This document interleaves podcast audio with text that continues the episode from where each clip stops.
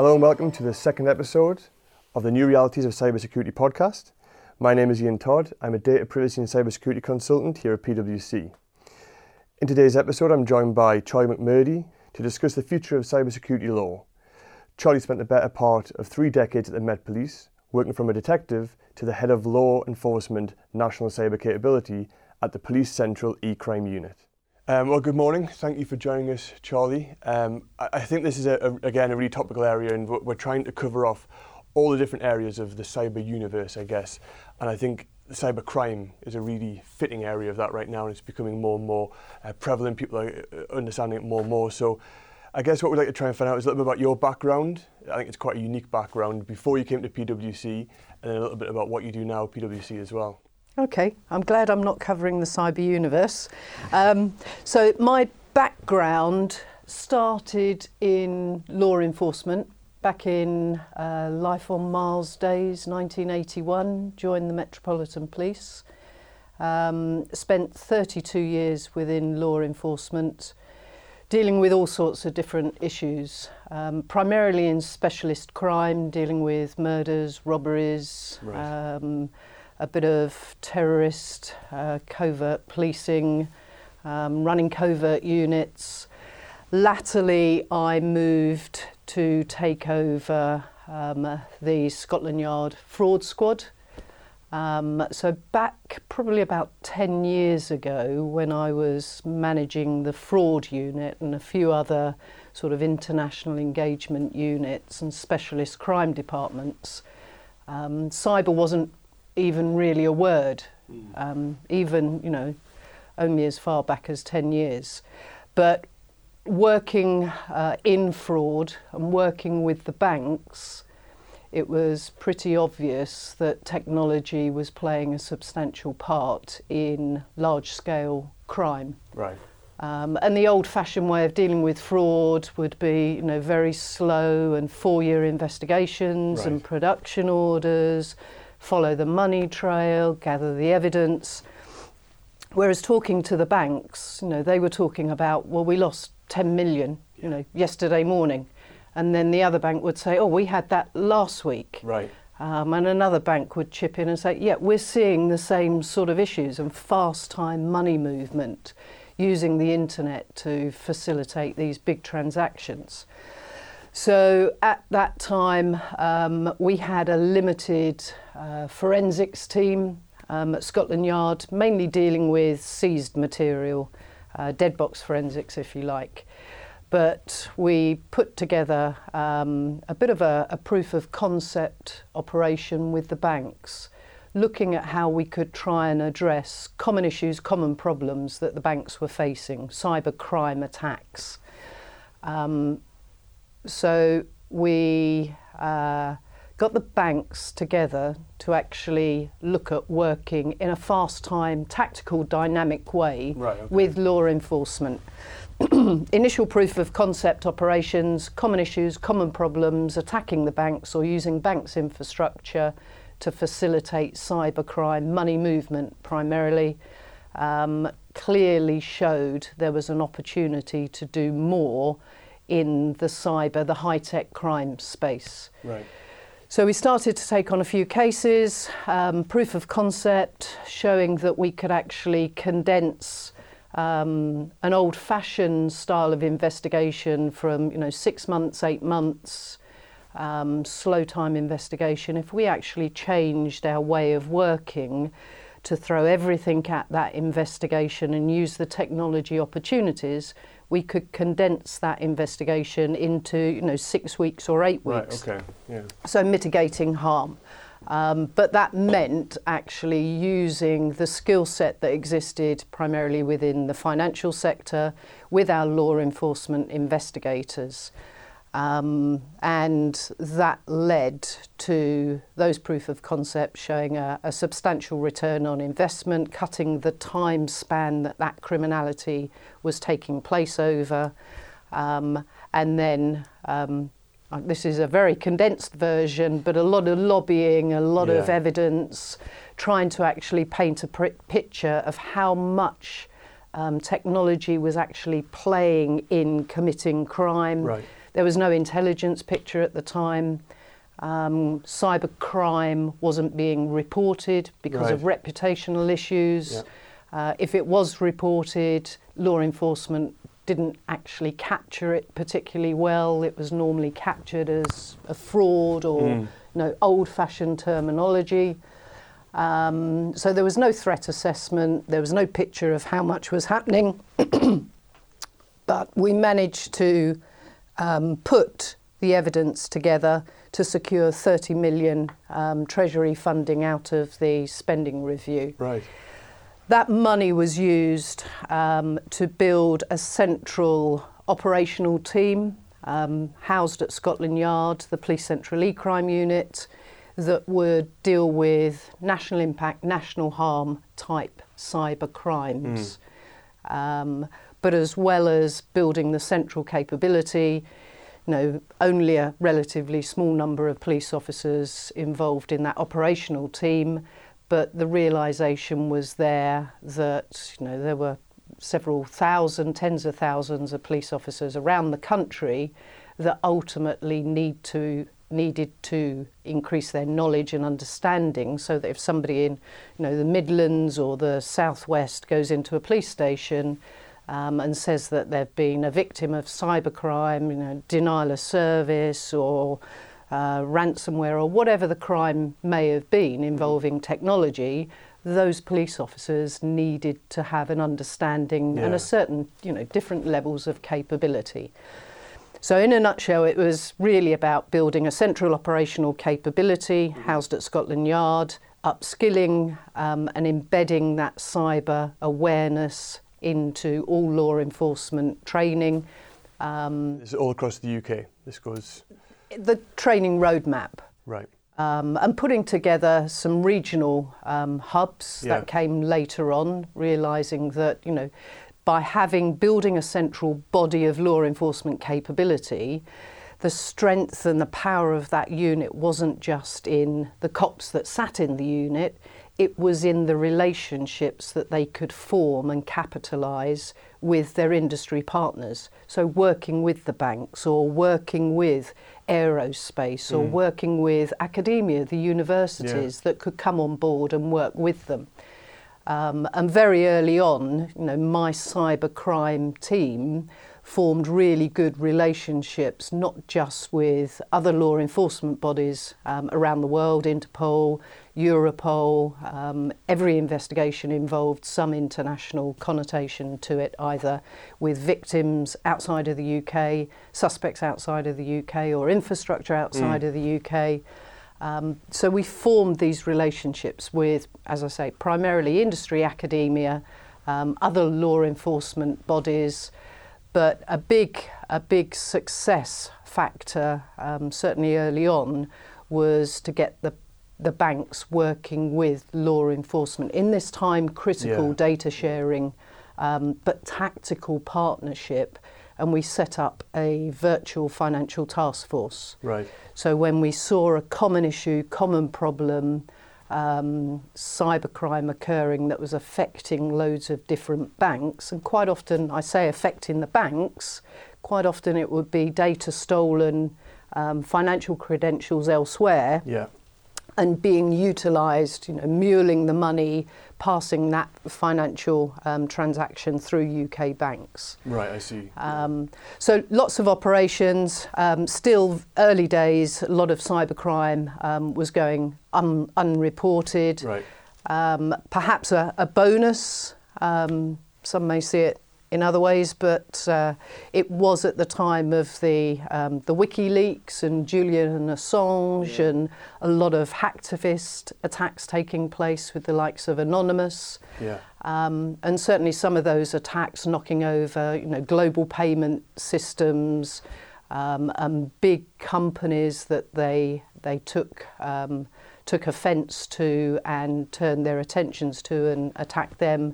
Um, certainly raised the profile of cyber in the media yeah, and raised the awareness of the need for capability um, within law enforcement. Yeah. But I think it, it was also a bit of a wake-up call um, to business and industry that, you know, they were susceptible, the internet could be used to cause substantial harm yeah. relatively easily. And that's, that's I mean, I, the, so the flavour I got from, from what you said there was it, it started around financial institutions, I guess, in the financial sector. And then once you started to focus on that and provide solutions to the problems they have, you quite quickly see it branching out everywhere else, and it affects national infrastructure or the retail sector. And like you say, the, the complexity of all this is someone may steal something through a retail store and then use that as a fraudulent transaction to go through the banks, and so it becomes a very big web of deceit, I guess. Definitely. Um, and, you know, the web just keeps expanding Um, throughout the investigation. So as you say, data can be stolen in one sector, um, or new, quite often it will be data stolen in numerous different sectors, yeah. um, data stolen through numerous different tactics used by the cyber criminals, you know, either the old-fashioned, you know, the usual sort of data breach, um, just, you know, ram raid, if you like, into yeah. a company and steal that data, or putting up um, hacked websites to entice people to provide their data, the old-fashioned yeah. deceptions, but online. Yeah. Um, I think that's what's really funny. I think people think about these really sophisticated technology um, methods, but in actuality, it's just a replication of what's happened historically through crime, I guess, isn't it? It's the same idea, it's just a different application. That's right. It, it's using technology which... No, it is the old-fashioned type of crime, and most of the people arrested and prosecuted were charged with old-fashioned offences, right. certainly on, early on, rather than Computer mu- Misuse Act offences. Right. Um, the problem is with technology, as we know, it it speeds up um, that interaction. You can interact with, instead of face-to-face one person, you can interact with thousands or tens of thousands yeah. at any one time. So the old-fashioned fraudster that would have to, you know, physically be in one location and deceive one individual is now happening at a click of a button, or, yeah. you know, across the internet. It's affecting thousands, um, and the money can be moved so fast out of our jurisdiction. And the cyber criminals know, you know, where the, the opportunities are within Um, law enforcement, where the hard-to-reach places are, so they exploit that as well. Yeah, so I mean that gives us a really, really good foundation for this. Uh, how how do you feel organisations today are prepared for this? Do you think? I, I mean, are you seeing a really robust industry out there, or is there still big vulnerabilities and weaknesses? Unfortunately, it's the latter. I think there's right. still lots of vulnerabilities and weaknesses. I mean, we see these attacks day in, day out, um, in the media. Uh, the volume of data, the big data that companies are now holding um, that can be compromised, um, quite often relatively easy, um, presents substantial opportunities for cyber criminals. I think, you know, th- The light bulb has gone on with a lot of companies. Um, they understand that, you know, cyber is happening. Um, there's still, to a large degree, that sort of, you know, well, it's happening to somebody else. It hasn't happened to me yet. I think big companies are obviously gearing up because of regulations changing, um, liability issues that we're now seeing come into play, the reputational harm that can be caused by a lot of these breaches that yeah, take place. Yeah. Um, I think the same perhaps isn't as true with the smaller companies that haven't got the resources, that haven't got that awareness um, as to where their vulnerabilities exist and what they could and should be doing about yeah. them. Um, but certainly we're now seeing sort of um, a, a force of companies Um, almost running to uplift their cyber defences um, so they're appropriate to the threats that they are now facing. I, yeah, I, I think some of the things I've seen um, within this industry, which is still quite worrying as well, is that people are kind of securing the perimeters and they're building big walls, but if somebody manages to get over that wall, they've got no idea where they are once they get inside. And it's, that's another problem, I guess, from a crime perspective. If you know a breach has happened, as a law enforcement, you're going to say, well, what, what's happened? And how, how bad's the damage? And where are the criminals now?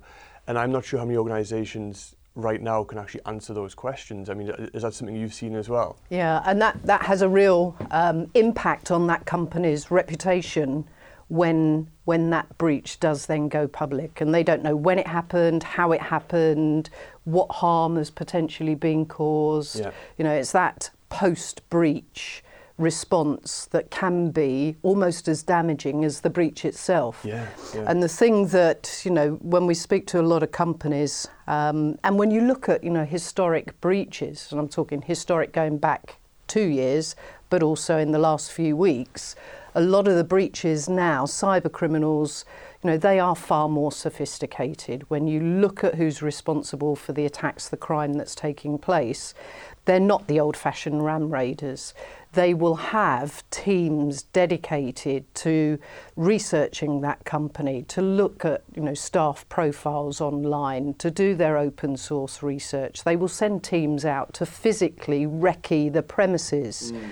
Um, one of the last cases that I was involved in um, before leaving law enforcement was um, committed by an individual who established teams working to him, and they were tasked with specific aspects of that cybercrime business, right. such as researching online, who the suppliers were, Um, you know, what the staff passes might look like, so that he could actually, um, in this particular case, social engineer individuals into branches of our U K banks. And by social engineering, you mean manipulating the people around them so that he can or she can get what they want. Yeah, walk, walk and talk your way into that branch. Yeah. Um, you are a cyber criminal, but you're going in, you know the right name of the person to ask for, you know that they're not in the branch on that particular day because you've seen they've posted they're off on holiday in the Bahamas somewhere.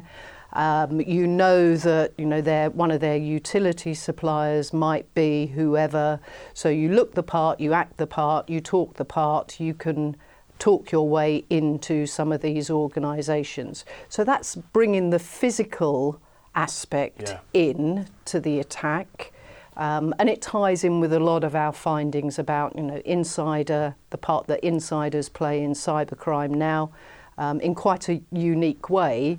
But then once you've managed to work your way into that organisation, then you can exploit the technology. And in that particular case, it was deploying um, keyboard monitors onto the back of the banking terminals, then capturing all the data for all the transactions that were taking place. So you've then got all that nice um, financial identities that you can then, you know, data step change the data.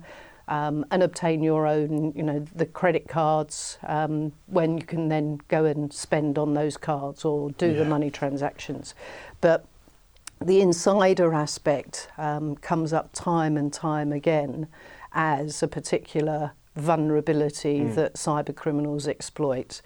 Um, and by insider, you know, we see all, all sorts of parts and roles that insiders play, either through lack of awareness and training, the the yeah. old, you know, typical phishing email that somebody doesn't appreciate, and you know they click on the link, and that causes a vulnerability and exploit into the organisation, um, or they're posting something inappropriate, completely unawares that that is useful um, to cyber criminals who are watching, monitoring, who've perhaps befriended them on LinkedIn or Facebook, yeah. um, or just, you know, insiders um, not following guidance policy or applying appropriate security measures that yeah. should have been applied, um, all the way up to insiders specifically gaining employment with fake legends, fake C Vs, um, purely to gain access to that company,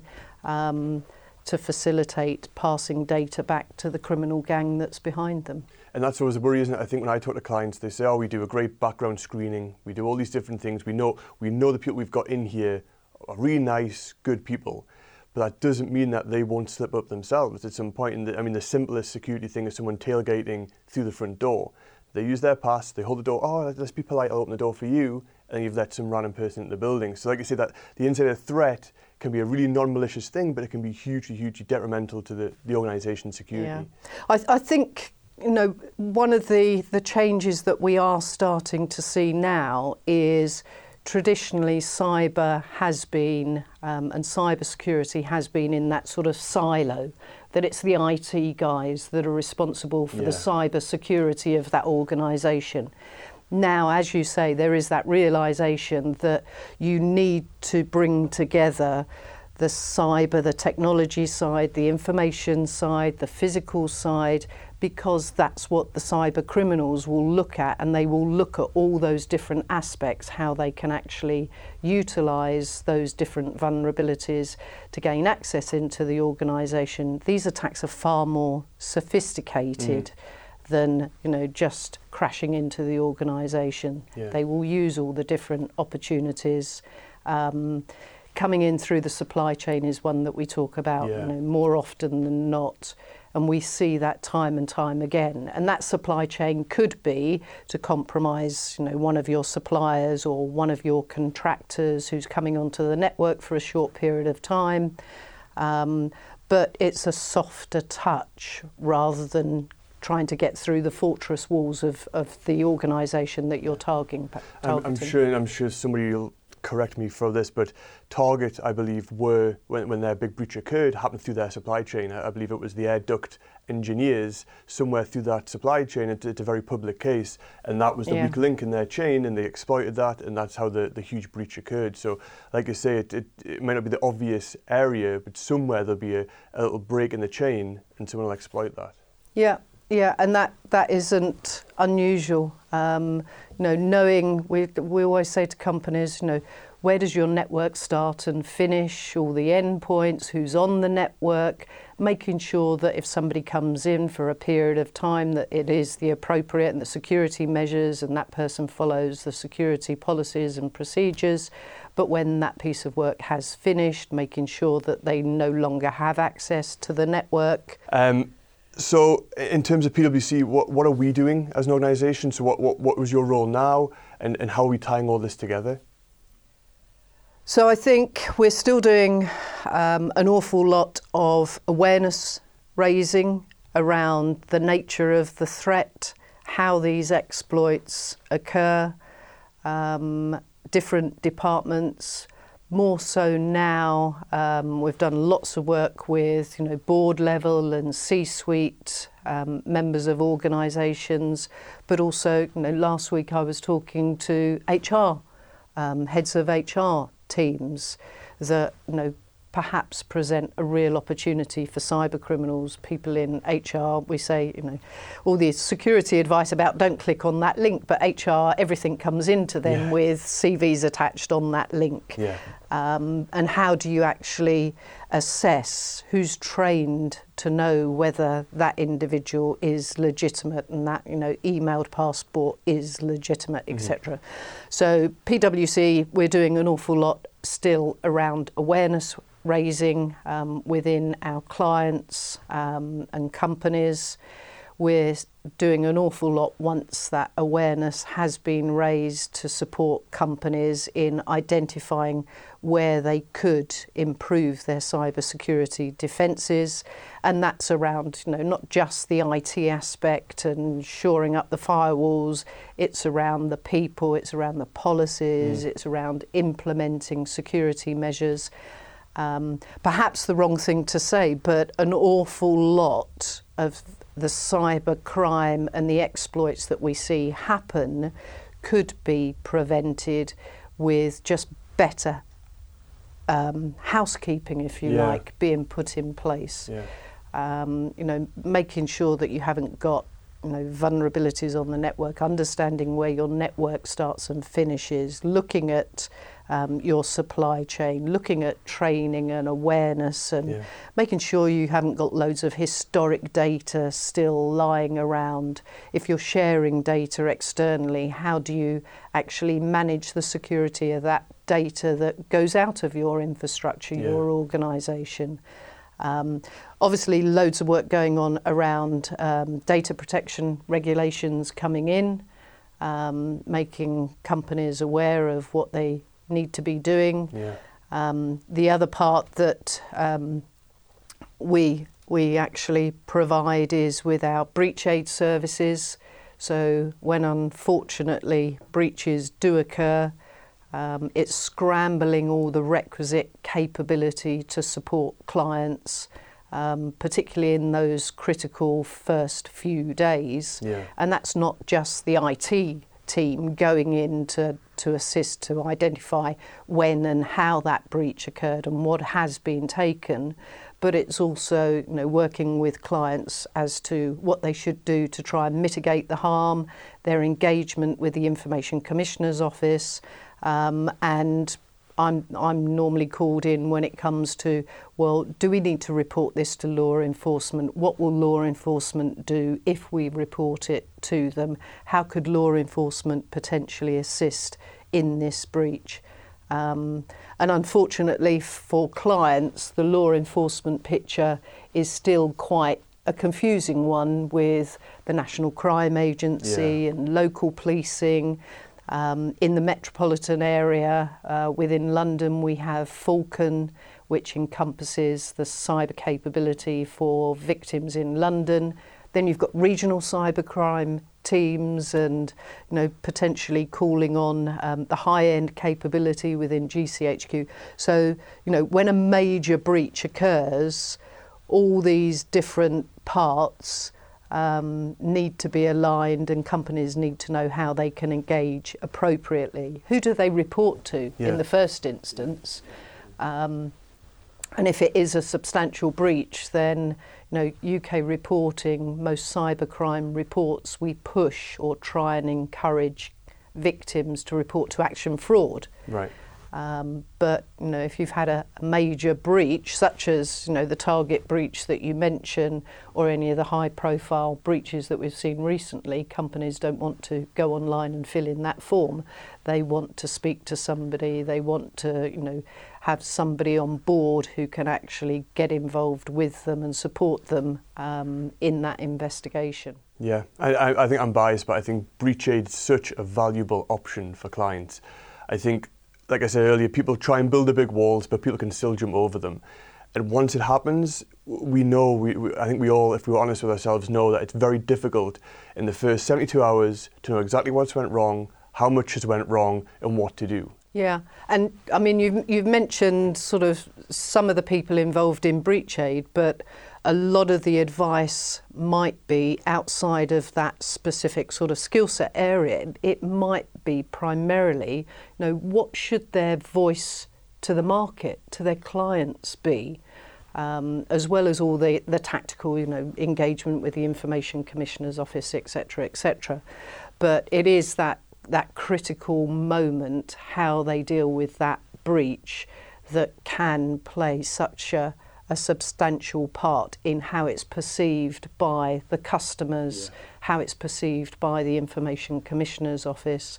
Um, and, you know, cybercrime still has that stigma about it, that, well, you, you've had a breach. Why did you have that breach? Yeah. And, you know, we're seeing a, a bit of a change now with, um, I heard a, a chief exec I was talking to, and somebody said, you know, what keeps you awake at night? Is it the fact you're going to have a breach?